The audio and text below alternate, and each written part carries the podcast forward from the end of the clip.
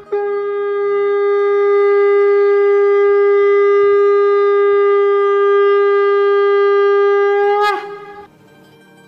Express के morning सत्संग podcast में आपका स्वागत है। गोलक एक्सप्रेस में आइए दुख दर्द भूल जाइए एबीसीडी की भक्ति में लीन होके नित्यानंद पाइए। हरी हरी बोल।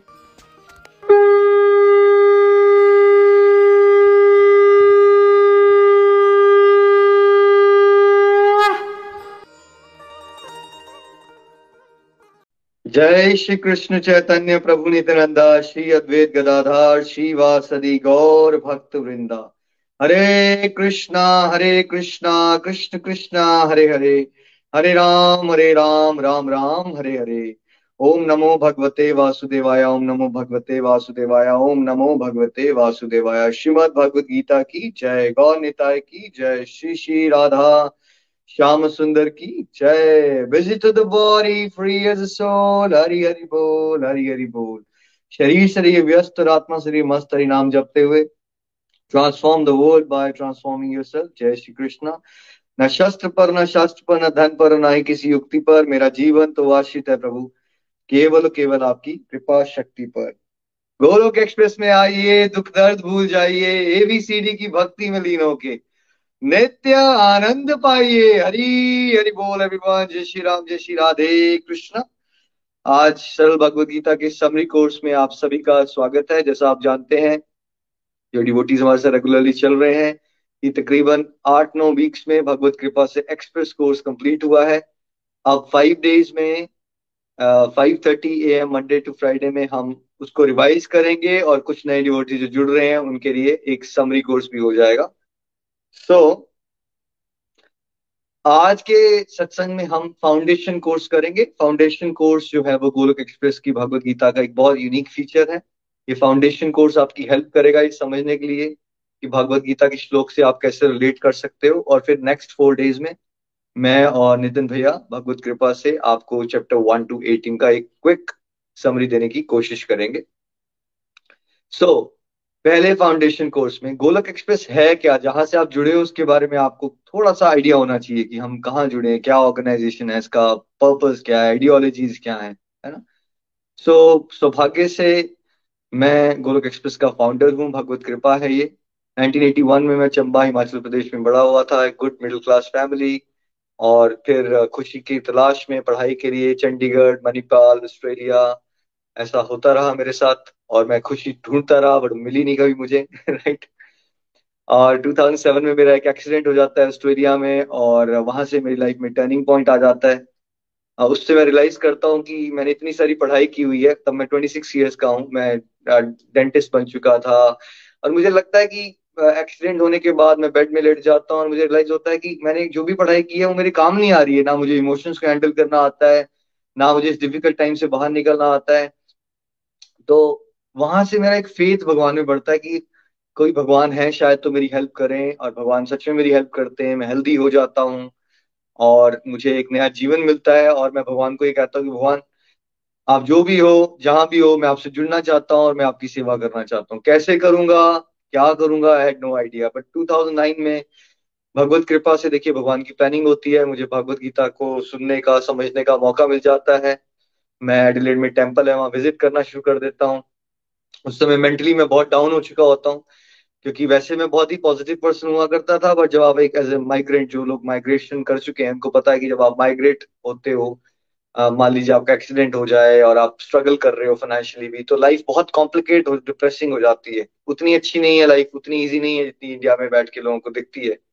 तो फॉरेन कंट्री में लाइफ में अलग तरह के चैलेंजेस आते हैं। वो चैलेंजेस ने मेरे कॉन्फिडेंस को तोड़ दिया और एक समय पे मैं भी चैप्टर वन का अर्जुन बन चुका था टोटली कंफ्यूज डिप्रेस्ड एक समय तो मुझे आत्महत्या के विचार भी आना शुरू हो गए 2008-9 के आसपास की बात। है भगवत गीता पढ़ते ही, हरिनाम करते ही matter of two three months मेरी डिप्रेशन गायब हो जाती है, कोई दवाई नहीं खानी पड़ती है, मेरी विल पावर वापस आ जाती है, मेरे जोश बढ़ जाता है। और मुझे रियलाइज़ होता है यही मेरे जीवन का लक्ष्य है कि मुझे इस भगवत गीता के ज्ञान को आगे बांटना है। तब आई हैड नो आइडिया कि वो स्केल पे हम बांट पाएँगे। जस्ट कि मुझे था कि मेरे लव्ड वंस को, मेरे भाइयों को, मेरी कजन्स को, जो भी मुझे सुनेगा, उसके साथ मैं शेयर करूँगा कि जो हम जीवन जी रहे हैं, ये पार्टीज़ ये ड्रिंक्स ये स्मोक्स ये ये कुछ नहीं है। This is only very temporary happiness पर जो भागवत गीता से और हरिनाम से मिलता है, वो परमानेंट है और वो आपका भी कल्याण करता है, दूसरों का भी कल्याण करता है। तो इसी भाव से मैंने फ़ोन कॉल्स करना शुरू कर दिया। ऑस्ट्रेलिया से जब मैं फ्री होता था, कभी अपने बड़े भाई को, कभी छोटे भाई को, कभी मेरी कज़न सिस्टर रूपाली जी को। तो पहले जो चार लोगों से मैंने बात की फोन्स पे, वो थे मेरे छोटे ब्रदर अब जो फाउंडिंग टीम है हमारी गोलक एक्सप्रेस की, जिसमें को फाउंडर नितिन भैया, मेरे बड़े भाई, उनकी मिसेज यानी मेरी भाभी प्रीति जी फाउंडिंग मेंबर रूपाली जी मेरी सिस्टर मेरी मासी जी की बेटी जम्मू से, और मेरे छोटे brother Nimish ji founding member Shimla से। तो ये चार लोग थे, इन सब के साथ इनिशियली मैंने बात की, और मैं आज बर्थ से इनका सबका आभारी रहूँगा। कि इन्होंने मुझे सुन लिया, मेरी बात मान ली, इनका भी लाइफस्टाइल चेंज हुआ, इन्होंने भी डिवोशन को टॉप प्रायोरिटी पे रखा। और ऐसे ही इन्होंने आगे फ्रेंड्स को गाइड करना शुरू कर दिया। और हमें लगना शुरू हो गया, ये तो मॉडल बड़ा मज़ेदार है कि फ़ोन में आराम से घर पे अपने कंफर्ट जोन में ये बातें शेयर करो और लोगों की लाइफ की ट्रांसफॉर्मेशन देखते देखते आपको आनंद ही बहुत आता है। तो बाद में नितिन भैया ने भी गाइड करना शुरू कर दिया, प्रीति भाभी ने भी, रूपाली जी ने भी, निमिष जी ने भी और इस तरह से फ्रेंड्स के फ्रेंड जुड़ गए फ्रेंड्स की वाइफ जुड़ गई, उनकी आगे फ्रेंड जुड़ गए। ऐसे कारवा बढ़ता जा रहा था। 2014 में हमें लगा। 2009 में ही शुरू हुआ था। 2014 तक सैकड़ों परिवार जुड़ चुके थे और हमें लगना शुरू हुआ कि एक्चुअली इस तरह की एक स्पिरिचुअल ऑर्गेनाइजेशन की रिक्वायरमेंट है जो ऑनलाइन मॉडल से फ्री ऑफ़ कॉस्ट घर बैठे बैठे लोगों को, भागवत गीता का ज्ञान को इस तरह से समझाए कि उनकी फैमिली लाइफ भी अच्छी हो जाए प्रैक्टिकल लाइफ भी अच्छी हो जाए, उनको कहीं जाना भी ना पड़े। तो हमने 2014 के करीब गोलक एक्सप्रेस को एक चैरिटेबल ट्रस्ट के रूप में रजिस्टर करवाया और वहाँ से हमारा व्हाट्सएप ग्रुप फेसबुक यूट्यूब ये सब 2014-15 के आसपास आया। हमें लगा कि अगर प्रचार को बढ़ाना है, इस ज्ञान को बांटना है आगे तो बेटर है कि हम टेक्नोलॉजी को अच्छे से सीखें बिकॉज़ टेक्नोलॉजी का ही टाइम चल रहा है। अगर टेक्नोलॉजी होगी तो हम, जो कॉन्वर्सेशन ऐसे दो दो, तीन तीन लोग फ़ोन पे कर रहे हैं वो टेक्नोलॉजी के थ्रू कितनी रैपिडली स्प्रेड हो सकती है। तो उस इंटेंशन से नितिन भैया फैमिली एक बार 2015 में ऑस्ट्रेलिया आए हुए थे तो हमने यूट्यूब वीडियोस बनाना शुरू किए। और भगवत कृपा से अब 1600 videos Golok express YouTube channel पे बन चुके हैं। और फेसबुक ग्रुप हो गया, फिर टेलीग्राम हो गया, फिर last one one half years में पॉडकास्ट चैनल आ गए ट्वेल्व पॉडकास्ट चैनल्स बन गए। ये सब भगवान की कृपा शक्ति के दर्शन ही है। और मुझे यही समझ आया कि अगर आपकी इंटेंशन सही है कि आप ईश्वर की सेवा करना चाहते हो रिसोर्सेज की कोई कमी नहीं होती, सब भगवान अपने आप ऑर्गेनाइज कर देते हैं। हमारा मिशन क्या है, क्या आइडियोलॉजीज है हमारी? Family that prays together stays together grows together तो हम ये चाहते हैं कि फैमिलीज़ को ट्रेन किया जाए डिवोशन में, कैसे ग्रो करना है और उससे उनकी मिठास भी बढ़े और वो भगवान के साथ इकट्ठे आगे चलें। होलिस्टिक एजुकेशन जो कि सोसाइटी में टोटली इग्नोर्ड कॉन्सेप्ट है कैसे लाइफ की इमोशंस को हैंडल करना है टाइम कैसे मैनेज करना है स्ट्रेस मैनेज करना है, हम गोलक एक्सप्रेस में ये बातों को सिखाना चाहते हैं। तो ऐसा नहीं कि भक्ति करनी है तो पूजा पाठ की। लाइफ में प्रैक्टिकली कैसे इम्प्रूव करना है और कैसे लाइफ के अलग अलग एस्पेक्ट्स में कॉन्फिडेंस से आगे बढ़ना है तो ये भी हम गोलक एक्सप्रेस में सिखाने का प्रयास कर रहे हैं। Appreciation leads to positivity chain reaction जहाँ संसार में हर जगह नेगेटिविटी फैली हुई है, हर बंदा एक दूसरे की निंदा कर रहा है। और गोलोक एक्सप्रेस प्रयास ये कर रहा है कि हर एक डिवोटी के अंदर छोटी से छोटी अच्छी क्वालिटी को हाईलाइट किया जाए ताकि उसका कॉन्फिडेंस बढ़े और वो मोटिवेट हो और फिर वो एक दूसरे के लिए मोटिवेटर बन जाए। है ना? हम इजी लैंग्वेज का यूज़ करना चाहते हैं practical day to day life example ताकि ऐसा भारी भरकम ना लगे कि ये पता नहीं कितना मुश्किल रास्ता है। राइट हम एब्सोल्युटली फाइनेंस फ्री मॉडल पे आगे चलना चाहते हैं। अगर आप गोलोक एक्सप्रेस में दस बार भगवत गीता का भी कर, लोगे तो नितिन जी खर्चा कितना आएगा? दस बार भगवत गीता पढ़ने का। बीस बार तीस बार पचास कोई खर्चा नहीं आएगा कोई खर्चा नहीं आएगा। एब्सोल्युटली फ्री है ये। दोस्तों मुफ़्त मुफ़्त मुफ़्त जागिए और जगाइए। मुफ़्त में भगवत गीता आपको पढ़ने को मिल रही है। घर बैठे बैठे at comfort of your smartphone और स्मार्ट टीवी इसका लाभ उठाएँ। विचार आचार प्रचार का मॉडल है। हमें चीज़ों को गहराई से समझना है आचरण में लाना है और प्रचार ऑटोमेटिकली हमारा हो जाता है। हम ये कहते हैं यहाँ की love your path and respect others अपने रास्ते से हमें प्यार करना है। लेकिन एट द सेम टाइम कई बार समाज में देखा जाता है हम अहंकारी हो जाते हैं और हमें लगना शुरू होता है, मेरा रास्ता ही सही है, बाकी सारे रास्ते हैं, वो गलत हैं और बाकी बेवकूफ़ है और झगड़ने में हम अपना टाइम वेस्ट कर देते हैं। बट यहाँ ये सिखाया जा रहा है, अपने रास्ते से प्यार करो, सबका सम्मान करो सेल्फ इंप्रूवमेंट पे फोकस करो, कोई आपकी हेल्प लेना चाहता है तो उसकी हेल्प करो, नहीं नहीं तो सबके लिए क्या करो? प्रार्थना करो। यहाँ एक एम्पावरमेंट मॉडल चल रहा है, जहाँ ओवरऑल पर्सनैलिटी डेवलपमेंट हो रही है। आप गोलक यूट्यूब पे जाके देखिए तो आपको सैकड़ों लोगों के यूट्यूब वीडियोस मिलेंगे। डिवोटीज अपने वीडियोस बना रहे हैं, अपने पॉडकास्ट डेवलप कर रहे हैं। टू वे इंटरक्टिव मॉडल है। भक्त अपनी प्रेजेंटेशन देते हैं। आने वाले समय में दोहा और रामायण की सीरीज़ भी शुरू होनी चाहिए। वाली है, वहाँ आप सुनेंगे कि हमारा जो सीनियर प्रचारक ग्रुप है, उसमें से डिवोटीज जो है, सत्संग को लीड कर रहे हैं। और almost fifty plus Golok express में सत्संग ग्रुप चल रहे हैं। गूगल मीट में जो डिफरेंट डिफरेंट हमारे प्रचारक ग्रुप के डिवोटीज लीड कर रहे हैं तो एक एम्पावरमेंट हो रही है ओवरऑल पर्सनैलिटी डेवलपमेंट हो रही है, और साथ साथ में हम लव बेस्ड प्रीचिंग पे फोकस करना चाहते हैं। मतलब ये नहीं कि ये मेरा है, इसको पीछे पड़ जाओ या उसका इंटरेस्ट है या नहीं, वो अटैचमेंट है। लव बेस्ड प्रचार है, हम आपसे बात कर रहे हैं, मुझे नहीं पता है कौन सुनेगा। बट जिसका अंदर डिज़ायर है भगवान के साथ जुड़ने के लिए, उसको गाइड करो, दूसरों के लिए प्रार्थना करो और गोलक एक्सप्रेस में हम ये आइडियोलॉजी लेके चल रहे हैं कि समाज में भक्ति क्या है, ये तो रेयरेस्ट हो रहे लोगों को पता है। बट भक्ति क्या नहीं है, उसके बारे में इतनी ज़्यादा भ्रांतियाँ फैली हुई हैं तो मिथ बस्टर्स का एक मॉडल है, जहाँ हम गलत धारणाओं को तोड़ने का भगवत कृपा से प्रयास कर रहे हैं। तो क्या है वो गलत धारणाएँ? आइए कुछ गलत धारणाओं के बारे में नितिन जी से जानते हैं। हरि बोल। हरी हरी बोल। Thank you so much Nikhil ji. जब हम इस रास्ते पर चले तो ऐसा नहीं है कि बहुत आसानी से प्रचार और प्रसार होना शुरू हो गया। और जैसे निखिल जी ने बताया कि समाज में बहुत सारे मिथ्स हैं मिसकंसेप्शन हैं, जिनको यहाँ फेस करना पड़ा। और बहुत सारे मॉडल्स जो हैं गोलोक एक्सप्रेस में, वो बेसिकली इसी वजह से बने कि ताकि हम उन मिसकंसेप्शन को दूर कर सकें। बिकॉज़ हमें ये समझ आ रहा था कि अगर हमें एक अच्छा बगीचा लगाना है जिसमें प्यारे प्यारे फूल लगे हों तो हमें खरपतवार को साथ साथ में निकालना पड़ेगा। खरपतवार नहीं निकलेंगे तो मैक्सिमम जो एनर्जी है लैंड की वो उसको ले जाएगी और अच्छा बगीचा नहीं लग, लग सकता। तो उन मिसकंसेप्शन को शुरू से हम डील करते आ रहे हैं और आज भी हम उसको फेस करते हैं और बहुत सारे वीडियोस डेवलप किए गए हैं। मिथ बस्टर्स की पूरी एक सीरीज़ यूट्यूब के चैनल पर गोलोक एक्सप्रेस पे अवेलेबल है, आप उसको देखिए। कुछ प्रोमिनेंट जिनके बारे में मैं बात करना चाहूँगा, सबसे पहला, भक्ति के बारे में किसी से भी बात की जाए तो वही कहता है, मेरे पास तो भाई समय नहीं है, कहाँ निकालें समय? यहाँ खाना खाने के लिए टाइम नहीं है, हमारे पास आप डिवोशन की बात कर रहे हो।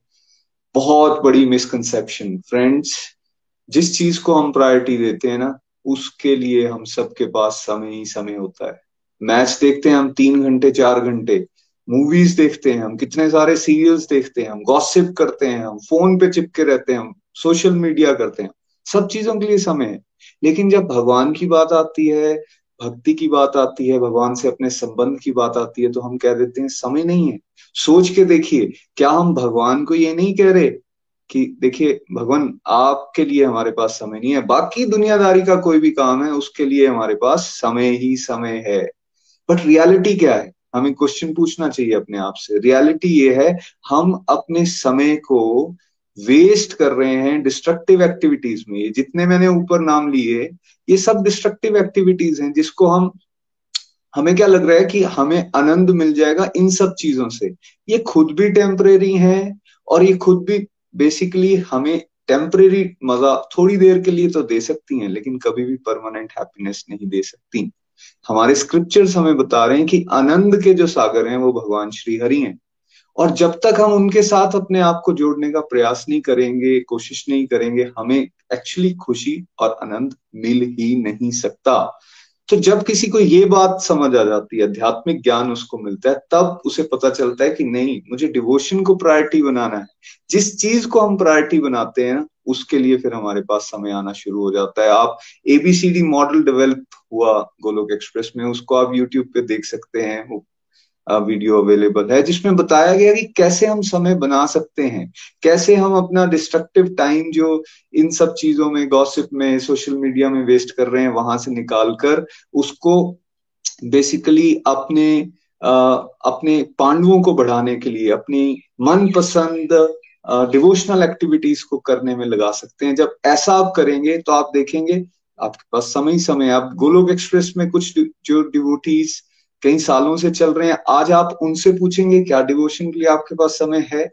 वो कहते हैं, हमारे पास समय ही समय है और ना केवल डिवोशन के लिए, वो अपनी सारी की सारी ड्यूटीज़ को भी भगवान के साथ जुड़कर ब्यूटीफुली परफॉर्म कर पा रहे हैं। समाज कल्याण के लिए भी समय है सोशल एक्टिविटीज़ के लिए भी समय है, अपने लिए भी समय है, परिवार के लिए भी समय है, समय ही समय है। ये हो सकता है अगर हम भगवान के साथ जुड़कर चलते हैं तो। फिर नेक्स्ट क्या आता है?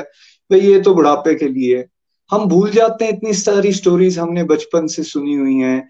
ध्रुव महाराज, प्रहलाद महाराज पाँच छह साल की उम्र में जिन्होंने भागवत साक्षात्कार कर लिया, आत्म साक्षात्कार कर लिया, और इन लोगों ने इतना बढ़िया प्रचार किया यंग एज के अंदर आकर। हम भूल जाते हैं।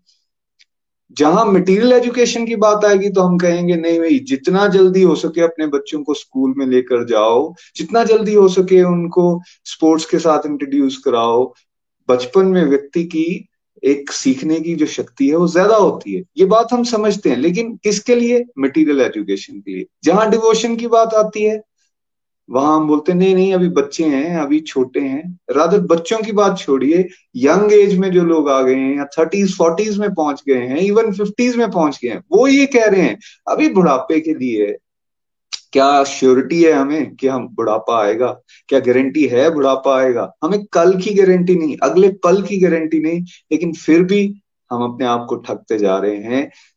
समझना क्या है? जितना जल्दी इसको स्टार्ट कर देंगे डिवोशन को, उतना इंपॉर्टेंट है। बिकॉज़ लाइफ के चैलेंजेस तो बढ़ते जाते हैं। यंग एज से हमने ये बातें सीखी होंगी। भगवान के साथ संबंध स्ट्रांग होगा। तभी तो बेसिकली हमारे अंदर वो कैपेबिलिटी और कैपेसिटी आएगी कि जितना मर्ज़ी टफ हालात क्यों ना हो। जैसे अर्जुन के केस में कुरुक्षेत्र में आपने देखा।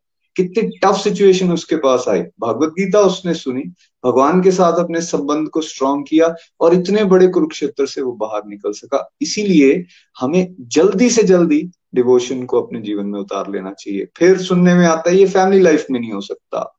इसके लिए छोड़ छाड़ के जाना पड़ता है। इतनी बड़ी मिसकंसेप्शन अरे भाई, जनक महाराज को देखिए, पांडवों को आप देखिए, इतने सारे, ध्रुव महाराज जिनका मैंने एग्ज़ाम्पल लिया या प्रहलाद महाराज इनको मैं, इन लोग, सब लोगों ने राज्य किया, ये राजा थे भाई, इनकी फैमिलीज़ थी।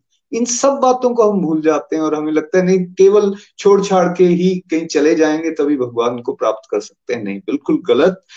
वो भी एक रास्ता हो सकता है, लेकिन परिवार में रहकर भी हम डिवोशन कर सकते हैं। रादर सब जब परिवार में भक्ति एक साथ करेंगे तो पारिवारिक रिश्ते अच्छे होते हैं। हमें डायरेक्शन मिलती है, सही मायने में हमें बढ़ना किस तरफ़ है। सी इसलिए डिवोशन बहुत ज़्यादा इंपॉर्टेंट है। फिर हमें लगता है कि, अरे भाई, मैं तो अभी मीट खाता हूँ, मैं तो अभी ड्रिंक्स लेता हूँ, या फिर मैं और भी इस तरह की एक्टिविटीज़ करता हूँ, अभी मैं कैसे डिवोशन कर सकता हूँ?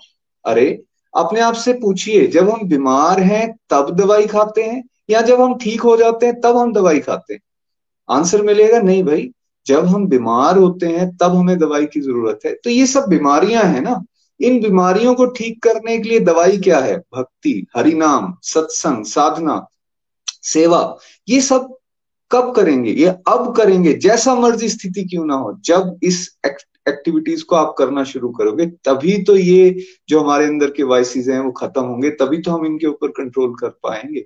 इसलिए एक और मिसकंसेप्शन जिसको हम डिवोशन में आकर ही ठीक कर सकते हैं साथ ही साथ बहुत सारे लोगों को ये लगता है कि भाई ये प्रैक्टिकल लाइफ के लिए आ, साथ नहीं चल सकता। बिल्कुल चल सकता है। रादर प्रैक्टिकल लाइफ बेटर हो जाती है। आप जो भी प्रोफेशन कर रहे हैं क्या वहाँ प्रोफेशन में है या हाउस वाइफ है क्या हमें पेशेंस की फोकस की स्टेबिलिटी की देन कंपैशन की ज़रूरत नहीं है? किसी भी काम में इन सब चीज़ों की ज़रूरत है लेकिन वो मिलेगी कैसे? जब हम डिवोशन के साथ जुड़ेंगे तो इसलिए बहुत अलग अलग तरह की रूढ़ियाँ हैं। उन रूढ़ियों से हमें ऊपर उठना है और जिसपे बेसिकली गोलोक एक्सप्रेस काम करने की कोशिश कर रहा है। और इस तरह की अन्य कई मिसकनसेप्शन को देखने के लिए आप मिथ बस्टर्स को देखिए। बहुत सारे डाउट्स जो हैं, मन में चलते हैं, वो क्लियर हो सकते हैं। हरी हरी बोल। हरी हरी बोल तो जैसे नितिन जी ने बताया मिसकनसेप्शन बहुत ज़्यादा हैं। दो ही नियम है भगवान के रास्ते में। हमेशा भगवान को याद करो और भगवान को कभी भूलो मत। हर एक एज ग्रुप में, हर समय हमें भगवान के साथ जुड़ के अपनी ड्यूटीज़ को परफॉर्म करना है, तभी आप ट्रू सेंस में हैप्पी रह सकते हैं। तो भागवत गीता, सरल भागवत गीता क्या है? देखिए, हमने कुछ सिलेक्टेड वर्सेस को भागवत गीता में से निकाला है around two hundred fifty sixty और उसको यहाँ हम एक्सप्लेन करते हैं। समरी कोर्स में हम वर्स बाय वर्स तो नहीं जाएँगे बट मूवी देखने से पहले जैसे एक ट्रेलर होता है तो एक ट्रेलर मैं आपको दूँगा फाइव सिक्स मिनट्स में कि भगवत गीता है क्या, है ना? तो देखिए, भगवान ने गीत सुनाया अर्जुन को। अर्जुन अपनी लाइफ की सबसे मुश्किल सिचुएशन में था। उसने भगवान की शरण ली। तो भगवत गीता एक perfect question and perfect answer book है। परफेक्ट क्वेश्चन अर्जुन ने कंफ्यूज ह्यूमन बींग्स के लिए भगवान से पूछे बिकॉज़ वही परफेक्ट है। तो परफेक्ट है भगवान तो परफेक्ट आंसर उन्होंने दिए। तो परफेक्ट क्वेश्चन और परफेक्ट आंसर की जो मैनुअल है, वही भागवत गीता है। ये एक इंस्ट्रक्शन मैनुअल है, जैसे आप कोई भी चीज़ खरीदते हो, आपको यूज़ नहीं करना आती तो आप उसमें से पढ़ लेते हो, ये बटन दबाऊँगा तो ये हो जाएगा, ये बटन दबाऊँगा तो वो हो जाएगा। तो भागवत गीता एक्चुअली हमारी लाइफ की एक इंस्ट्रक्शन मैनुअल है। और दुर्भाग्य ये है कि हम उसको डेथ बेड पे पढ़ना चाहते हैं, जब ऐसे बुरे हाल हो रखे हैं हमारे राइट तो क्या क्या सिखाती है हमें Bhagavad Gita? Unlimited learning with की लर्निंग्स क्या है? पहले तो हमें अपनी पहचान ही नहीं पता है, क्योंकि हम अपने आप को शरीर ही माने बैठे हैं। तो हमें लगता है, मैं डॉक्टर हूँ, मैं इंजीनियर हूँ, मैं ये हूँ, मैं वो हूँ, मैं अपना नाम बता देते हैं, हम इंडियन हैं, हम ऑस्ट्रेलियन हैं, हम अमेरिकन हैं। हम बॉडी की पहचान को ही अपनी पहचान मान लेते हैं, जबकि हमारे स्क्रिप्चर्स बताते हैं, भागवत गीता बताती है कि लाइफ, आपकी ह्यूमन लाइफ एक गोल्डन अपॉर्चुनिटी है। ये समझने के लिए कि आप वास्तविक रूप में भगवान के सेवक हो, आपकी ट्रू आइडेंटिटी में आप एक सोल हो देखो, पिछले जन्म में, अभी आपने कह दिया मैं ये हूँ तो वो पिछले जन्म में क्या थे आप? ये शरीर जब खत्म हो जाएगा, तब क्या थे आप? तो वो आप एक सोल हो, आप भगवान के सेवक हो, और आप एक्चुअली भूले हुए रिश्ते को जगाने के लिए यहाँ आए हो, ताकि आप भगवान की साथ अपने कनेक्शन को स्ट्रॉन्ग करके स्वरूप सिद्धि को प्राप्त करो मतलब अपनी ट्रू आइडेंटिटी को प्राप्त करो, और फिर कहा जाओ? भगवत धाम जाओ, जो जन्म, मृत्यु, बुढ़ापा, बीमारी से ऊपर है। अभी आप यहाँ पे कुछ भी बन जाओगे इन द एंड आपने दुखी रहना है बिकॉज़ ये जो मटेरियल वर्ल्ड की डिज़ाइनिंग है, इसमें जन्म है, मृत्यु है, बुढ़ापा है, बीमारी और बीच के कलेश है। आप हंड्रेड परसेंट हैप्पीनेस जो यहाँ ढूँढने की कोशिश कर रहे हो, जैसे मछली जो है पानी के बाहर निकल के jacuzzi pedicure five star hotel में घूम के खुश होने की कोशिश करे तो क्या वो खुश हो सकती है? मछली को पानी चाहिए भाई। वैसे ही आत्मा को परमात्मा का कनेक्शन चाहिए। तो भगवत गीता में ये सिखाएगी कि अपनी ट्रू आइडेंटिटी को पहचानिए, भगवान से कनेक्ट हो जाइए और भगवान के धाम जाने की तैयारी कर लीजिए। लेकिन क्या ऐसे ही भगवान के धाम चले जाइए? What about the duties here हम सब अपनी ड्यूटीज़ को बेस्ट पॉसिबल तरीके से करना चाहते हैं। हर एक चीज़ को बेस्ट करने के लिए हमें बेस्ट गाइड चाहिए। बेस्ट गाइड भगवान है और भगवान की बेस्ट गाइडेंस ही भगवत गीता है। जब वो बेस्ट गाइडेंस हमें मिलेगी तो लाइफ की हर एक ड्यूटी को हम डिवोशनली भगवान के आदेशानुसार करना सीख जाएँगे। तो फिर जो हम चक्रव्यूह में फंसे रहते हैं नेगेटिविटी के, उससे मुक्त होके खुशी से परमात्मा की सेवा समझ के अपनी ड्यूटीज़ को परफॉर्म करेंगे और बिकॉज़ हम भगवान की बात मान के ड्यूटीज़ परफॉर्म कर रहे हैं तो ऑफकोर्स जो बच्चा रोज रेगुलरली पढ़ाई करता है, क्या उसको सरप्राइज़ एग्ज़ाम की टेंशन होती है? कोई टेंशन नहीं होती उसको। वैसे ही जब डेथ आएगी तो वो रेडी है, वो भगवत धाम जाने के लिए रेडी हो चुका है। और भगवत गीता हमें ये सिखाएगी कैसे पीसफुल रहना है हैप्पी रहना है और इस जीवन में सबके साथ तालमेल बना के चलना है और कैसे इस पूरे वर्ल्ड को एक फैमिली के रूप में देखना है। हाँ तो बस तो मोह में फंसे हुए हैं। हमें लगता है ये बीवी, ये दो बच्चे, यही मेरा परिवार है। हर बंदा सेल्फिश हो रखा है, उसको अपने परिवार की पड़ी है। तो वो कहता है, बाकी दुनिया जाए भाड़ में। तो अब आप सोचिए कि ऐसे कैसे पीस बनेगी? ऐसे कैसे हार्मनी आएगी? अगर हम सब सेल्फिश हैं और हमें लगता है ये चार लोग ही मेरा परिवार है बाकी दुनिया गई भाड़ में मेरे घर में पानी आ जाए, दूसरे घर में आए, ना आए, मेरे घर में सबको खाना मिल जाए, बाकी लोग भूखे मर जाए, मुझे क्या लेना देना है?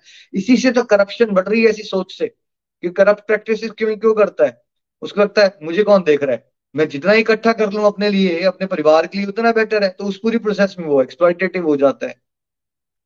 और रियल पीस क्या है? हैप्पीनेस क्या है? कौन से स्कूल कॉलेज में आपने पढ़ी? आप बताइए, हो सकता है आपने पीएचडी कर ली हो बट क्या आपने दो घंटे के लिए भी कभी एक लेक्चर में पार्टिसिपेट किया जहाँ ये बताया गया है कि हैप्पीनेस कैसे मिलती है।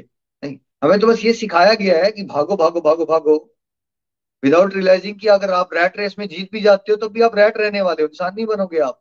बट भागवत गीता आपको सिखाएगी कि पीस कैसे मिलती है हैप्पीनेस कैसे मिलती है, एक दूसरे के साथ तालमेल कैसे बनाया जाता है ईगो को कैसे घटाया जाता है टॉलरेंस पावर कैसे बढ़ाई जाती है एंगर को कैसे मैनेज किया जाता है, ये सारी real life skills Bhagavad Gita से सीखने को मिलती है हमें।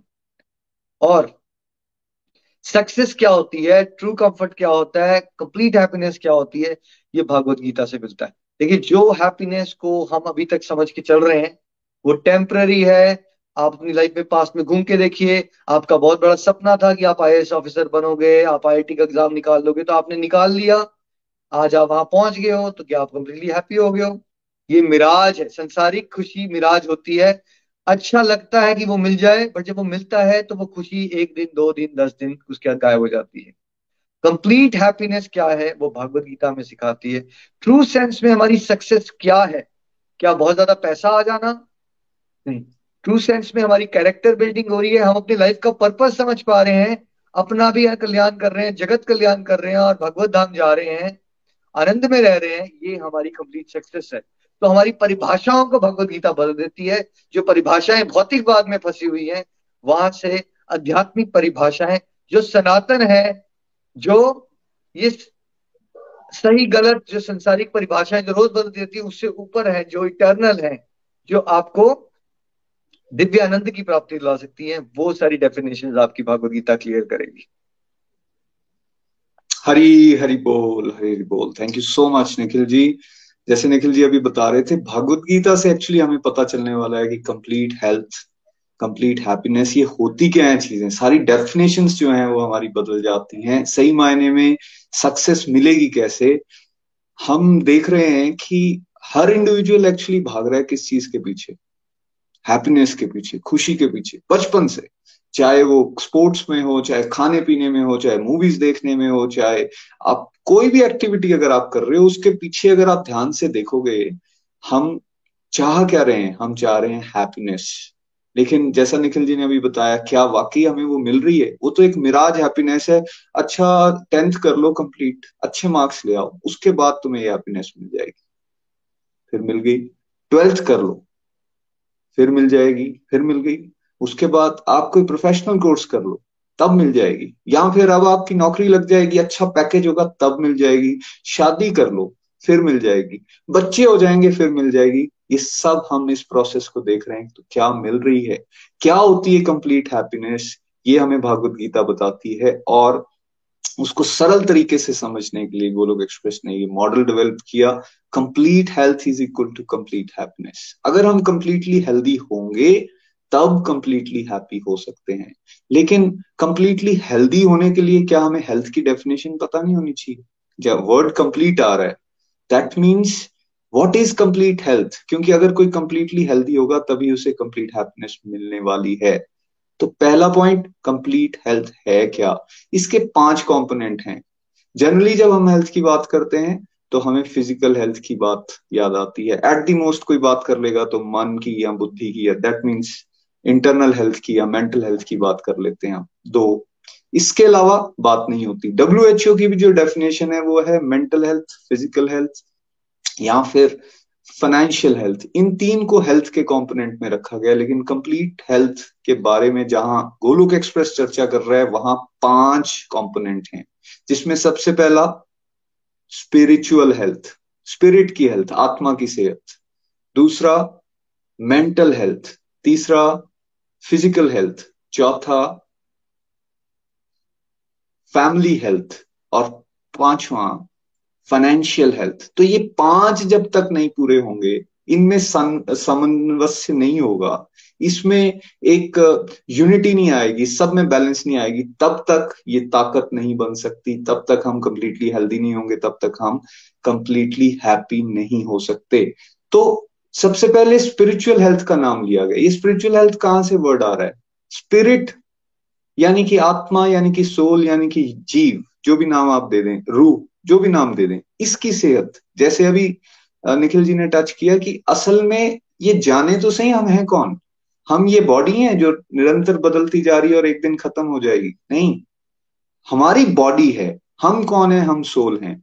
हम स्पिरिट हैं। तो क्या इस स्पिरिट की हेल्थ नहीं होनी चाहिए? इस स्पिरिट की हेल्थ के ऊपर तो हम काम ही नहीं कर रहे। स्पिरिट की हेल्थ को इम्प्रूव करना बहुत ज़्यादा इंपॉर्टेंट है और ये हेल्थ कैसे इंप्रूव होगी जब हम ये समझेंगे? एटलीस्ट इन थ्योरी के हम एक सोल हैं जो भगवान Shri Hari that mean supreme personality of godhead उन्हीं का एक अंश है। उन्हीं के ही बच्चे हैं हम। और उनसे हम छिटक गए, अलग हो गए। जब तक हम उस आनंद के सागर भगवान श्री हरि से अपने संबंध को नहीं दोबारा से जोड़ेंगे, तब तक हम स्पिरिचुअल हेल्थ को इंप्रूव नहीं कर सकते। तो स्पिरिचुअल हेल्थ को इंप्रूव करने के लिए सत्संग, साधना, सेवा, सदाचार करने की ज़रूरत है, जिसको अभी नेक्स्ट निखिल जी आपके साथ शेयर करने वाले हैं। स्पिरिचुअल हेल्थ जब बेटर होगी, तभी एक्चुअली नीचे की सब हेल्थ बेटर हो सकती है। और कार का एक एग्ज़ाम्पल आप ले सकते हो। एक कार है, एक कार की मतलब बॉडी है, एक उसका इंजन है, जो दिखता नहीं, और एक कार को चलाने वाला है। तो अगर किसी से भी क्वेश्चन पूछा जाए, भाई इंपॉर्टेंट कौन है?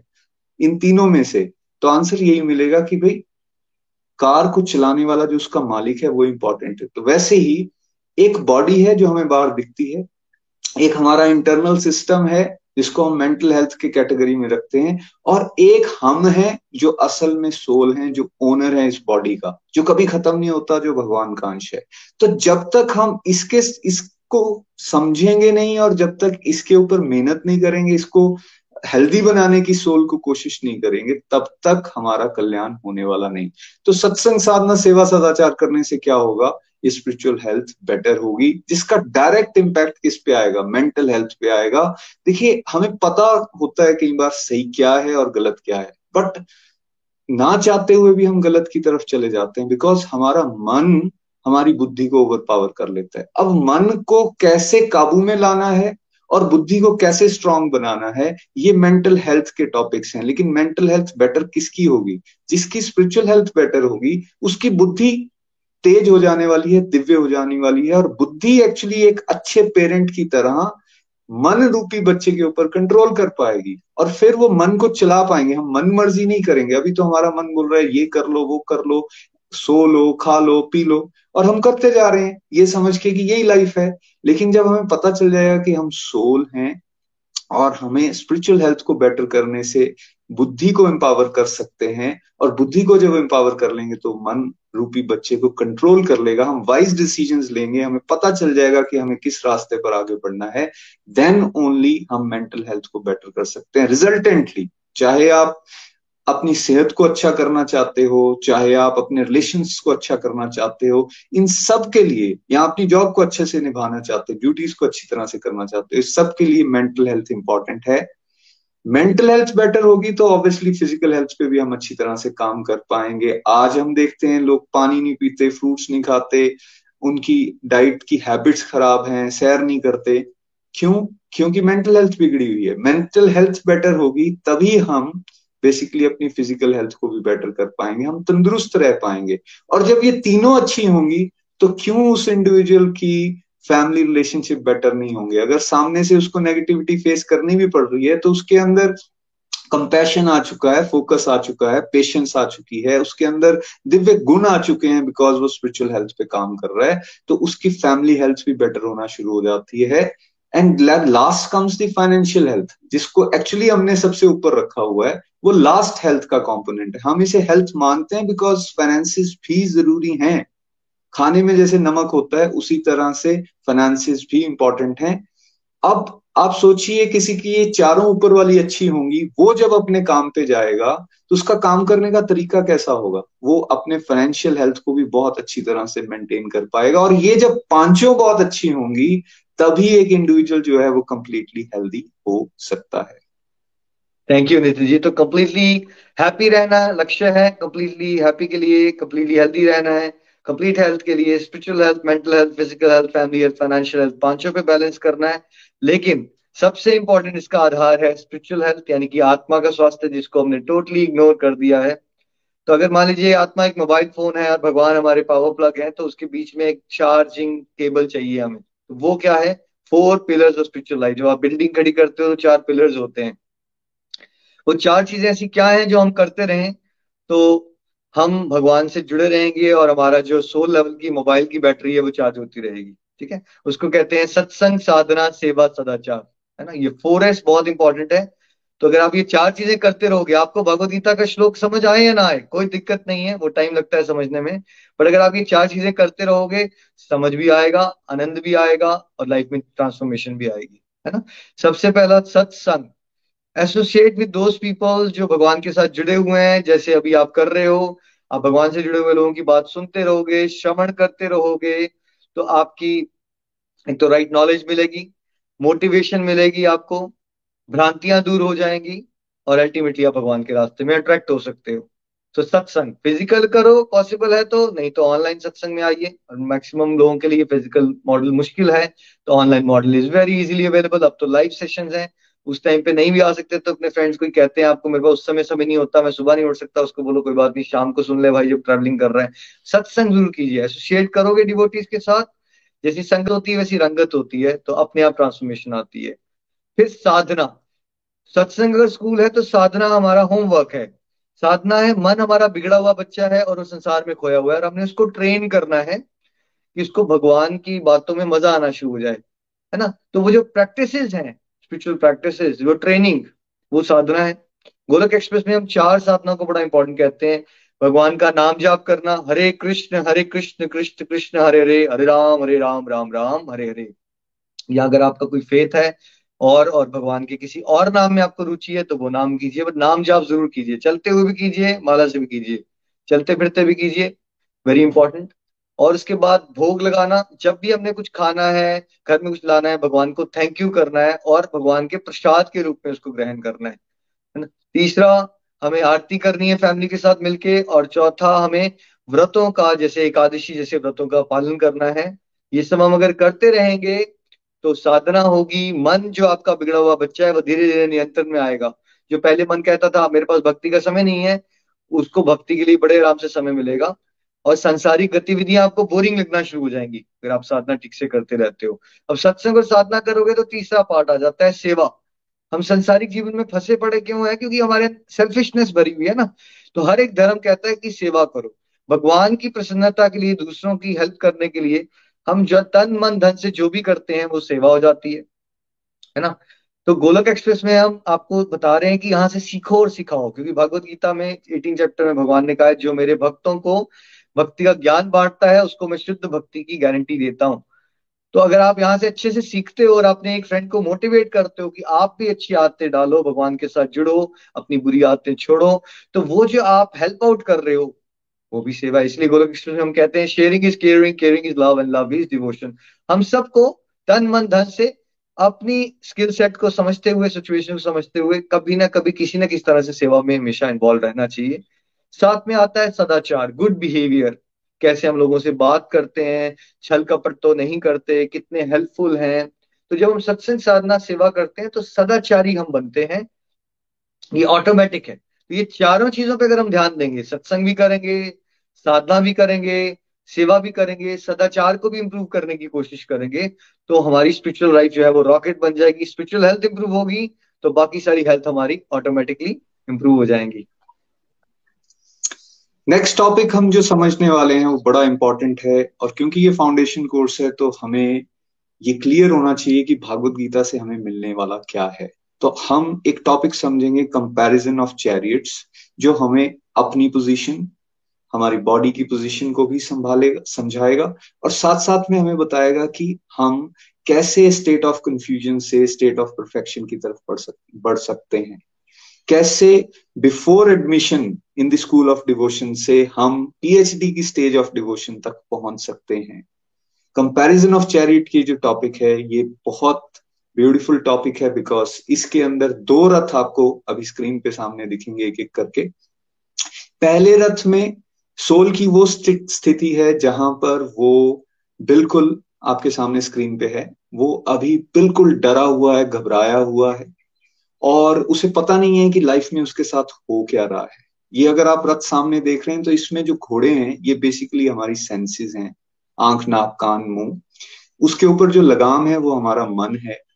जिसने लगाम को पकड़ रखा है, जो ड्राइवर की सीट पे बैठा है, वो बेसिकली हमारी बुद्धि है, जिसको पोल्यूटेड इंटेलिजेंस बोला गया है। ये पोल्यूटेड इसलिए बिकॉज़ अभी इसके अंदर केवल और केवल दुनियादारी है, उसके अंदर केवल और केवल मटेरियलिज्म है। और क्योंकि बुद्धि वीक है, मन को कंट्रोल नहीं कर पा रही तो घोड़ों को अगर आप देखेंगे डिफरेंट डायरेक्शन में अनकंट्रोल्ड है। किसी भी तरह का कंट्रोल उसका नहीं है। और उसके रीजन से क्या हो रहा है? पीछे बैठा हुआ रथी जो है, असल में जो हम हैं, ये सोल की स्थिति है। हम डरे हैं, घबराए हैं, परेशान हैं। ये वो स्टेज है जो अभी किसी ने सत्संग साधना सेवा स्टार्ट नहीं किया है और किसी ने भागवत गीता के ज्ञान को समझना नहीं शुरू किया है। तो एक्चुअली उसके पास जीवन में चाहे जितना मर्ज़ी धन क्यों ना हो जैसी मर्ज़ी पोस्ट पे क्यों ना बैठा हो, जितने मर्ज़ी रिसोर्सेज उसके पास क्यों ना हो, लेकिन अगर वो भगवान से संबंधित नहीं है तो उसकी स्थिति अंदर से ऐसी रहने वाली है। ये बिल्कुल कौरव, कौरवों को रिप्रेजेंट करता है, जिसमें दुर्योधन को अगर आप देखेंगे, महलों में रहा, सारी पावर्स उसके पास होती थी, लेकिन फिर भी उसको हर समय डर रहता था कि ये मुझसे छिन जाएगा, ये चला जाएगा और वो प्लानिंग करता रहता था कि किस तरह से मैं इसको परमानेंटली अपने पास बना के रखूँ। ऐसा ही हम सबके साथ भी हो रहा है। लेकिन ये स्टेज है डिवोशन शुरू करने से पहले की। एक स्टेज एक और पिक्चर अभी आप सामने देखेंगे, वो है कृष्णा और अर्जुन का रथ, जो कि परफेक्शन की स्टेज है। यहाँ देखेंगे घोड़े श्वेत श्वेत हैं व्हाइट हैं कंट्रोल्ड हैं। बुद्धि पे अब कृष्णा आ चुके हैं। और सोल को अगर आप देखेंगे तो कितनी कॉन्फिडेंट है। तो अगर आप कंपेयर करोगे दोनों को, एक बिल्कुल डरा हुआ, घबराया हुआ और दूसरा युद्ध क्षेत्र में भी तीर कमान लेकर ready to fight but difference क्या आ गया है? डिफरेंस है यहाँ पर इंटेलिजेंस का। इंटेलिजेंस की सीट पे वहाँ कौन है? पोल्यूटेड इंटेलिजेंस वेर एज यहाँ कौन है? यहाँ है कृष्णा। तो हम भी अगर अपनी बुद्धि पर कृष्णा को लाने की कोशिश करेंगे बाय डूइंग सत्संग साधना सेवा सदाचार regular reciting of Bhagavad Gita सुनना उसको तो उससे क्या होगा? भोग लगाने से क्या होगा जब हम प्रसाद खाएँगे या फिर कीर्तन करने से क्या होगा? ये सब एक्टिविटीज़ करने से हम भगवान को अपनी बुद्धि पर इनवाइट कर रहे हैं और जब भगवान हमारी बुद्धि पर आ जाएँगे, तब हम भी अपनी लाइफ की जैसी मर्सी परिस्थिति में क्यों ना हो, हम भी उसको पॉजिटिवली डील कर पाएँगे। फ्रेंड्स तीन स्टेजेस भागवत गीता की हम समझने वाले हैं। पहली स्टेज जहाँ अर्जुन ने भगवान के सामने सबमिट कर दिया he was totally confuse about to surrender वो अपने युद्ध में जो अपने हथियार वगैरह थे सब कुछ नीचे छोड़ के भगवान के पास पहुँच जाता है कि मुझे अब समझ नहीं आ रहा प्लीज़ मुझे बताइए। 2.7 वर्ष। वहाँ से बेसिकली भागवत गीता का ज्ञान अर्जुन को भगवान देना शुरू करते हैं। जब वो भगवत गीता सुन रहा है, दसवें चैप्टर में पहुँचता है, श्लोक नंबर अठारह पे जाकर वो कहता है, भगवान, अब बड़ा आनंद आ रहा है। स्थिति उसकी बिल्कुल सामने सेम है, लेकिन अब फ़र्क क्या पड़ गया? कंफ्यूजन से हटकर उसको इंजॉयमेंट आनी शुरू हो चुकी है। और उसके बाद अगली लास्ट की स्टेज जिसको अपने व्हाइट घोड़ों वाले रथ में कृष्णा और अर्जुन के साथ देखा, वो श्लोक नंबर अठारह पॉइंट सेवन थ्री, जहाँ अर्जुन कह रहे करी सही वचनम तवा, प्रभु, जो आप बोलोगे वो मैं करने के लिए तैयार हूँ। इस स्टेज पर हम सबको पहुँचना है। और भगवत गीता बेसिकली अर्जुन के माध्यम से हम सब सोल्स को उस परफेक्ट सिचुएशन पे लाने के लिए बनाई गई और बोली गई कि आप भी अपने जीवन की परिस्थितियों को डील करते हुए वहाँ परफेक्शन की स्टेज पे पहुँच सकते हो। बातें तो बहुत अच्छी लग रही है नितिन जी बट समय कहाँ है हम सबके पास? यही तो प्रॉब्लम है। समय नहीं, जब मैं इनिशियली गाइड करता था, सब लोग बोलते थे, मैं घर बार छोड़ दूँ? क्या नौकरी पे ना जाऊँ? समय कहाँ है हमारे पास? तो इस समय कहाँ है? इसको समझाने के लिए गोलक एक्सप्रेस की तरफ़ से आपके लिए गिफ्ट है ABCD model for super positive life संसारिक एबीसीडी हमें सबको पता है for apple B for bat but ये स्पिरिचुअल लाइफ की एबीसीडी की लाइफ में पॉजिटिव कैसे रहना है टाइम कितना इन्वेस्ट कहाँ करना है, समय डिवोशन के लिए और लाइफ के हर एक एस्पेक्ट को सुधारने के लिए समय कैसे बनाना है. सो एबीसीडी मॉडल क्या है? देखिए, जो कुरुक्षेत्र है ना, जो हरियाणा में एक जगह है लेकिन वह कुरुक्षेत्र हमारा अपना जीवन भी है, क्योंकि हमारे भी जीवन में झगड़ा चल रहा है हर समय, कोई ना कोई चैलेंज कोई ना कोई स्ट्रगल चलता जा रहा है। तो इस एबीसीडी को अगर हम बांटे, अपनी लाइफ की एबीसीडी को बांटे लाइफ को चार भागों में बांटे तो ए अंदरूनी अंदरूनी कुरुक्षेत्र हमने इसका नाम दिया इनर हमारे अंदर एक झगड़ा चल रहा है, हमारे नेगेटिव और पॉजिटिव के बीच में, हमारे अंदर के कौरवों और पांडवों के बीच में, हमारे अंदर एक व्हाइट डॉग और ब्लैक डॉग भी है, और आपस में झगड़ रहे हैं वो। Negative traits like lust, anger, greed, jealousy. Positive traits like love, tolerance, empathy, compassion, है ना? और ज़्यादातर केसेस में नेगेटिव ट्रेड्स हावी हो जाते हैं और पॉजिटिव ट्रेड्स जो है वो दब जाते हैं। सो so, अगर आपकी गाड़ी बाहर से बहुत साफ़ है लेकिन अगर आपका इंजन खराब हो गया तो आप गाड़ी को स्मूथली ड्राइव नहीं कर सकते। तो वैसे ही अगर बाहर से आपकी लाइफ में बहुत कुछ है लेकिन आप अंदर से टूट गए हो और अंदर से नेगेटिविटीज ने प्रोडोमिनेट कर लिया आपको तो आप लाइफ में कभी स्मूथली और हैप्पीली आगे नहीं बढ़ सकते। ट्रू सेंस में आप कंफर्टेबल हो ही नहीं सकते। तो अंदरूनी Kurukshetra complete health happiness model के हिसाब से स्पिरिचुअल हेल्थ और मेंटल हेल्थ को रिप्रेजेंट करता है। फिर इसके लिए हमें टॉप प्रायोरिटी पे इसको रखना है, जिसको हमने टोटली इग्नोर किया है। और इसीलिए मैक्सिमम लोग संसार में दुखी हैं। वेरी रेयर पीपल हैं ऐसे जो आपको दिखेंगे जो पॉजिटिव है और हैप्पी है। है ना? क्योंकि अंदरूनी कुरुक्षेत्र टोटली इग्नोर्ड है। फिर primary Kurukshetra family life of course B से बॉडी एंड बी से बॉडीली रिलेशनशिप्स है ना? ऑफकोर्स फ़िज़िकल हेल्थ का भी ख्याल करना इंपॉर्टेंट है और जो हमारे रिलेशनशिप्स हैं, हमारे लिए सभी के लिए सब लोग जॉब पे जाते हैं, ये कहते हैं, मैंने बच्चों के लिए सेविंग करनी है, मैंने वाइफ के लिए ये करना है, मैंने पापा के लिए ये करना है। मतलब हमारे मेनली दस पंद्रह ऐसे रिश्ते होते हैं जिसके आसपास हमारी लाइफ घूमती है। तो उसके बीच की कैसे क्वालिटी हो, उस पर फोकस करना, उसका ख्याल रखना, वो हमारी फैमिली हेल्थ को रिप्रेजेंट करता है।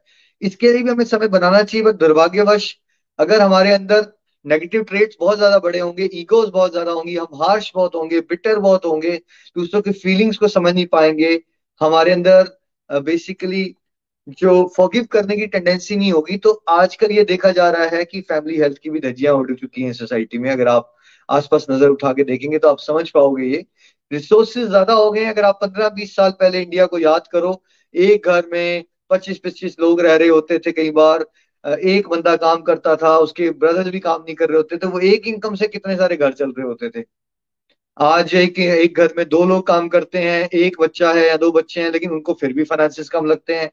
वो आपस में झगड़ रहे हैं, उनको हर चीज़ में तंगी लग रही है राइट तो फैमिली लाइफ भी सुधरेगी तब जब हमारा अंदरूनी कुरुक्षेत्र इंप्रूव होगा और हम एक्टिविटीज़ डिफाइन करेंगे कैसे हमें फैमिली के साथ नाम यात्रा करो, इकट्ठे कीर्तन करो, इकट्ठे मंदिर जाओ, कोई अच्छी बातचीत करो बट वो करने के लिए आपका अंदरूनी कुरुक्षेत्र सुलझा हुआ होना बहुत ज़रूरी है। नहीं तो अगर आप एक दूसरे के ऊपर खाने को पढ़ोगे लिसनिंग पावर ही आपकी ठीक नहीं है, आप रिएक्टिव हो तो फैमिली रिलेशन की तो धजियाँ उड़नी ही उड़नी है, ठीक है? तो ये वाला बी के पार्ट पे भी हमें समय देना चाहिए। फिर सी होता है सेकेंडरी कुरुक्षेत्र ऑफकोर्स पैसे भी चाहिए है ना? जैसे खाने में नमक।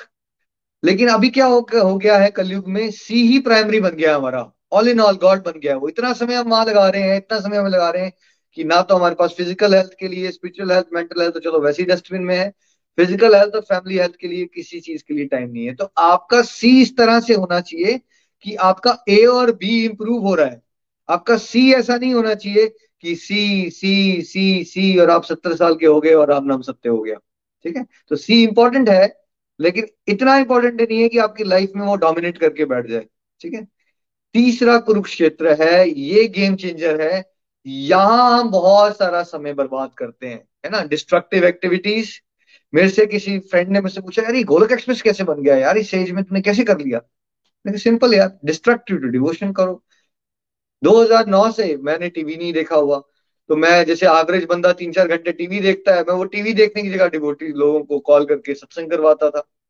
एक टीवी ही देखने की आप रूटीन चेंज कर लोगे, और आपके लिए तो वो भी आसान कर दिया गोलक एक्सप्रेस ने, कि आपको अगर टीवी ही देखना है तो अगर आप डिवोशनल टीवी देखना शुरू कर दो, अब तो सत्संग भी टीवी पे अवेलेबल है तो आपको टीवी देखना भी छोड़ना नहीं पड़ेगा बट आपको उसका कंटेंट चेंज करना है। जो भी टाइम आप मीनिंगलेस जिसको आप टाइम पास कहते हो ऐसे ही काट देते हो आप, जिससे ना तो आपका ए इंप्रूव होता है। अगर आप गॉसिप करते रहेंगे तो ये बताइए आपके अंदर क्या कौरव स्ट्रांग होंगे या पांडव स्ट्रांग होंगे? आपको अपने आप से क्वेश्चन करना है। जब भी आप कोई एक्टिविटी में इन्वॉल्व होते हो, सब कहते हैं, समय नहीं है। भैया क्रिकेट मैच देखने लिए आप दूसरी कंट्री में पहुँच जाते हो। नई मूवी आती है तो आप मतलब चार घंटे ट्रेवल करके सारा छह सात घंटे का पूरा का पूरा प्लान बना डालते हो। एक दूर रेस्टोरेंट होता है, घर से डेढ़ घंटा दूर आप खाना खाने के लिए वहाँ पहुँच जाते हो। और अगर समय नहीं होता तो ये फेसबुक जैसे सोशल मीडिया प्लेटफॉर्म इतने पॉपुलर कैसे होते? हर बंदा मोबाइल पे बैठा हुआ है। आठ घंटे आप एवरेज मोबाइल पे लगाते हो। आप कहते हो, समय नहीं है आपके पास। समय सबके पास है। प्रायोरिटाइज करना है। वो होगा कैसे? डिस्ट्रक्टिव को आइडेंटिफाई करो। कहाँ आप समय बर्बाद कर रहे हो? और उसको ग्रेजुअली रिप्लेस करो with devotional activities of your choice भगवान का नाम लेके, भोग लगा के। अगर कुछ देखने का भी मन है यूट्यूब पे तो भगवान से जुड़ी बातें सुनो। देखो ठीक है? इस तरह से आप डिवोशनल एक्टिविटीज़ करोगे, समय ही समय होगा आपके पास, आपका अंदरूनी कुरुक्षेत्र में जब आपके पांडव स्ट्रांग होंगे ना पॉजिटिव क्वालिटीज एक तो आपको लाइफ में जीना, जीने का मज़ा आएगा, जो आप ढूंढ रहे हो बाहर, वो आपको अंदर से आएगा। और फिर आपके फैमिली लाइफ को डील करने के तरीके भी आपके स्ट्रेटेजिक होंगे वाइज हो जाएँगे, और जो पर्सन के अंदर डिवाइन क्वालिटीज बढ़ जाती हैं वो जहाँ भी जाके जॉब करेगा बिज़नेस मैनेज करेगा, उसका काम करने का तरीका एक्स्ट्रा हो जाएगा। उसको हर तरफ़ सक्सेस से सक्सेस मिलनी है। तो पहली सक्सेस आपकी इंटरनल है और उस इंटरनल सक्सेस को प्राप्त करने के लिए remember the formula destructive to devotion D one to D two Hari Hari बोल।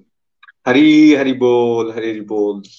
D one to D two बहुत ब्यूटीफुली निखिल जी आपने हमें ये बताया।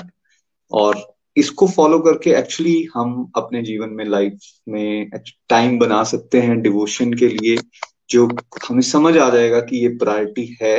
और फिर इस मॉडल को फॉलो करके आप आइडेंटिफाई कर पाओगे मैं कहाँ टाइम वेस्ट कर रहा हूँ और मुझे अपने टाइम को किस साइड पे यूटिलाइज करना चाहिए। और ऑब्वियसली वो आंसर आपको ये मिलेगा कि डिवोशनल साइड पे इसको यूटिलाइज करना चाहिए। देखिए हमें सम, पता चल गया डिवोशन प्रायोरिटी हमें बनानी है। इसके लिए समय कैसे बनाना है? कंप्लीट हेल्थ और कंप्लीट हैप्पीनेस क्या है?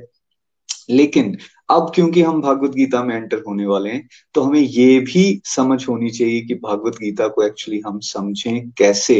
How to understand Bhagavad Gita? तो कुछ अपने एक्सपीरियंस से हम आपके साथ ये शेयर कर रहे हैं। आ, ये कुछ पॉइंट्स हैं जिसको अगर कोई स्टूडेंट फॉलो करेगा तो वो ज़रूर भगवत गीता को अच्छे से समझ भी पाएगा और अपने जीवन में उसको अच्छी तरह से उतार भी पाएगा। देखिए, भागवत गीता को perfect question perfect answer book बोला गया है। परफेक्ट क्वेश्चन कौन पूछ रहे हैं? जो परफेक्ट स्टूडेंट हैं, कौन? अर्जुन। और किससे पूछ रहे हैं? परफेक्ट आंसर्स कौन दे रहे हैं? भगवान Shri Hari supreme personality of godhead तो अगर हम इन दोनों के संवाद को समझना चाहते हैं तो हमें इन्हीं को एक्चुअली फॉलो भी करना पड़ेगा। अर्जुन कोई और नहीं है। अर्जुन हम सब सोल्स के रिप्रेजेंटेटिव हैं। आप समझ लीजिए, अर्जुन जो खड़े हैं, वो आप हैं वहाँ पर खड़े हुए। अर्जुन हमारे रिप्रेजेंटेटिव हैं और हमारे ब्याह पे क्वेश्चन पूछ रहे हैं। तो अर्जुन का कंडक्ट क्या था? अगर हम उसके फुटस्टेप्स को फॉलो करना शुरू कर देंगे तो जैसे भगवान श्री हरि ने अर्जुन को वो गाइडेंस दी, हमें भी वो गाइडेंस मिलना शुरू हो जाएगी। तो सबसे पहला पॉइंट क्या है? ह्यूमिलिटी विनम्रता। कोई भी ज्ञान आप हासिल करना चाहते हैं मटेरियल साइड पे भी तो हमें थोड़ा सा हम्बल बनना पड़ता है। हम स्कूल में जब जाते थे, अब क्लासरूम में अगर हम जाएँ और हम सोचेंगे यार मुझे तो सब कुछ आता है, क्या ये टीचर बताएगा मेरे को? ठीक है? इस एटीट्यूड से अगर हम जाएँगे टीचर जितना मर्ज़ी अच्छा क्यों ना हो, जितनी मर्ज़ी अच्छी बात क्यों ना बता रहा हो, हमें बात समझ नहीं आने वाली बिकॉज़ हमारे अंदर का ईगो बहुत ज़्यादा हाई है। अर्जुन का भगवान के सामने वो हथियार डाल देना, सिर पकड़ के बैठ जाना, मैं लड़ नहीं सकता हूँ, और फिर उनसे ये सबमिशन करना। श्लोक नंबर चैप्टर नंबर दो, श्लोक नंबर सात में सबमिशन करना कि प्रभु, मैं कंफ्यूज हो गया हूँ, मुझे नहीं पता मेरे लिए सही क्या है और गलत क्या है। प्लीज़ आप मुझे इंस्ट्रक्ट करो गाइड करो, अब मैं आपका स्टूडेंट हूँ। ये भाव लेकर अपने अंदर आना। और उसके लिए, ठीक है, हम मंदिर भी जाएँ हम सबमिसिवली किसी से क्वेश्चन भी करें जिसको हम समझते हैं कि भाई इसको हमसे ज़्यादा पता है। लेकिन साथ ही साथ भगवान तो हम सबके हृदय में विराजमान है ना। प्रेयर्स करते रहिए हमेशा। प्रभु, नहीं पता चल रहा है। प्लीज़ आप गाइड कीजिए। प्लीज़ इंस्ट्रक्ट कीजिए। आप देखेंगे, जब आप इस ह्यूमिलिटी के साथ सबमिशन के साथ भगवान के पास जाएँगे, आपको ये बातें धीरे धीरे समझ आना शुरू हो जाएँगी। सेकंड हमारा भगवान के ऊपर एक दृढ़ विश्वास होना चाहिए फेथ होना चाहिए। कि भगवान बता रहे हैं तो हमारे फ़ायदे की बता रहे हैं। आप सोचिए, भगवान का क्या फ़ायदा है इसमें? भगवान तो आत्मा राम है, हर समय मस्त है, उनको तो किसी चीज़ की कोई कमी नहीं है। लेकिन वो भगवत गीता बोली किसके लिए गई? अर्जुन के बेनिफिट के लिए। और इसलिए बोली गई कि पूरी मैनकाइंड को ये बात आने वाले समय में समझ आ जाए। इस बात पे विश्वास करना। बहुत सारे लोग आपको, हम नहीं करते जी विश्वास। क्यों भाई? आप प्रकृति नहीं देखते। आप हवा, पानी, सूर्य की लाइट, ये सब चीज़ों को नहीं देखते, आप धरती को नहीं देखते, आप जल नहीं पीते। ये, लेकिन आ कहाँ से गई? ऑटोमेटिक आ गई। भगवान ने ही तो भेजी। मटेरियल लाइफ में भी हम बहुत सारी चीज़ों पर विश्वास करते हैं। हम अपने टीचर्स पे विश्वास करते थे जब उन्होंने कहा, ये ए है, ये बी है, ये सी है, ये डी है। हमने मान लिया। हमने कभी क्वेश्चन नहीं किया। हम आज भी बहुत सारी मेडिसिन बिना डॉक्टर से पूछे हुए केमिस्ट से लेकर आ जाते हैं। और खा लेते हैं, क्या हम उस पर विश्वास नहीं करते? हम एक ऐसी गाड़ी में ऐसे एयरप्लेन में बैठ जाते हैं जिसके ड्राइवर को हम नहीं जानते। हमारे अंदर ये विश्वास होता है कि हाँ ठीक ही होगा। पहुँचा ही देगा डेस्टिनेशन पे। तो हम विश्वास करते हैं। लेकिन जब भगवान की बात आती है तो हमें डाउट्स आने शुरू हो जाते हैं। पता नहीं ऐसा हुआ भी था कि नहीं हुआ था।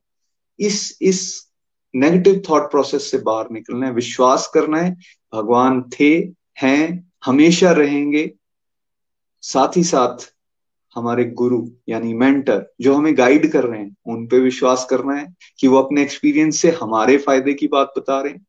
एंड थर्डली अपने ऊपर भी विश्वास करना है। तो जब ये तीनों लेवल्स पे हमारा विश्वास रहेगा, एक रीजनेबल अमाउंट ऑफ़ फेथ ठीक है, शुरू में वो वीक हो सकता है, लेकिन अगर थोड़ा सा हम विश्वास करें, थोड़ा सा अपने आप को समय दें तो आराम से हम इस भागवत गीता को बड़ी आसानी से भगवान की कृपा से समझ सकते हैं। सी प्रार्थना में बहुत शक्ति है। प्रेयर्स करना बहुत ज़्यादा इंपॉर्टेंट है। प्रेयर्स अगर करेंगे तो डेफिनेटली भगवान हमें ब्लेस करते हैं। रिक्वेस्ट करेंगे जब उनसे तो वो हमें रिक्वेस्ट करेंगे कि यस आप आगे बढ़ सकते हो। रेगुलरिटी बहुत ज़्यादा इंपॉर्टेंट है। रेगुलर रहें। किसी भी काम को अगर हमने सक्सेसफुली करना है, उसमें रेगुलरिटी इंपॉर्टेंस है। Practice makes a man perfect उसी तरह से अगर आप रेगुलर सत्संग में रहोगे, आपको ये बातें ज़रूर समझ में आ जानी है। इसके साथ साथ बहुत सारे वर्सेज आपको ऐसे लगेंगे, यार, ये तो सिर के ऊपर से चले गए। कोई बात नहीं। पेशेंटली चलते रहिए चलते रहिए चलते रहिए। कुछ आज समझ आएगा, कुछ कल समझ आएगा, लेकिन समझ ज़रूर आएगा बिकॉज़ आप आप बेसिकली यहाँ तक पहुँच गए हैं तो आगे भी ज़रूर पहुँच जाएँगे। पेशेंस के साथ चलने से डेफिनेटली आप भगवत गीता के इन वर्सेस को जो आगे समझने वाले हैं, आराम से समझ पाएँगे। तो ये कुछ पॉइंट्स हैं, अगर इनको फॉलो करेंगे तो हमें भगवत गीता अच्छे से समझ आ जाएगी। बिल्कुल नितिन जी बिल्कुल सही कहा आपने और सबसे बड़ी गड़बड़ मैक्सिमम लोग करते हैं कि हम रेगुलर नहीं रह पाते नितिन जी समझाने की कोशिश कर रहे हैं। किसी भी चीज़ में अगर आप एक नौकरी भी पाई आपने नितिन जी तो कितने साल पढ़ाई करनी पड़ गई आपको एक नौकरी पाने के लिए? राइट देखिए कर बीस बाईस साल हमने पढ़ाई की है उसके बाद जाके जॉब मिली। है ना? तो ये क्या हो रहा है? गड़बड़ क्या है कि स्पिरिचुअल नॉलेज डिवाइन नॉलेज को आप चाहते हो कि फटाफट कोई पंद्रह मिनट में कोई ऐसी पूरी बनाए और आपको डिवाइन नॉलेज मिल जाए, ऐसा नहीं होगा। आपको पेशेंस रखनी पड़ेगी।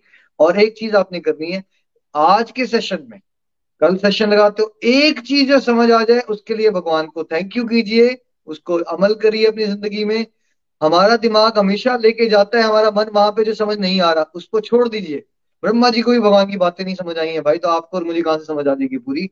जितनी समझ आ जाती है, उसको प्रैक्टिस करो जो समझ नहीं आ रही, भगवान को बोलो, प्रभु प्लीज़ हेल्प मी आउट मैं अज्ञानी हूँ और अगर आप मेरे पे कृपा करोगे, मैं आपकी शरण में आना चाहता हूँ।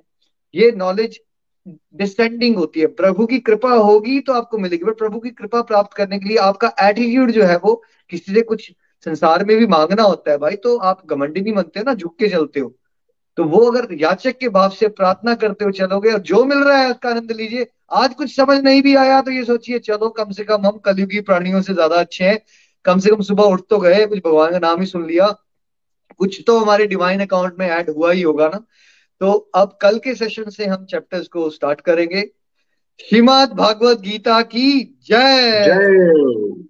हरे कृष्णा हरे कृष्णा हरे कृष्णा कृष्ण हरे हरे। हरे हरे। हरे राम हरे राम राम राम हरे हरे। आज के आनंद की जय हो। जय हो। घर घर। गोलोक एक्सप्रेस से जुड़ने के लिए आप हमारे email address info at the rate of Golok express dot O R G द्वारा संपर्क कर सकते हैं। या हमारे व्हाट्सएप नंबर या Telegram number seven zero one eight zero two six eight two one से भी जुड़ सकते हैं। आप हमसे फेसबुक पेज और यूट्यूब के माध्यम से भी जुड़ सकते हैं। हरी हरी बोल।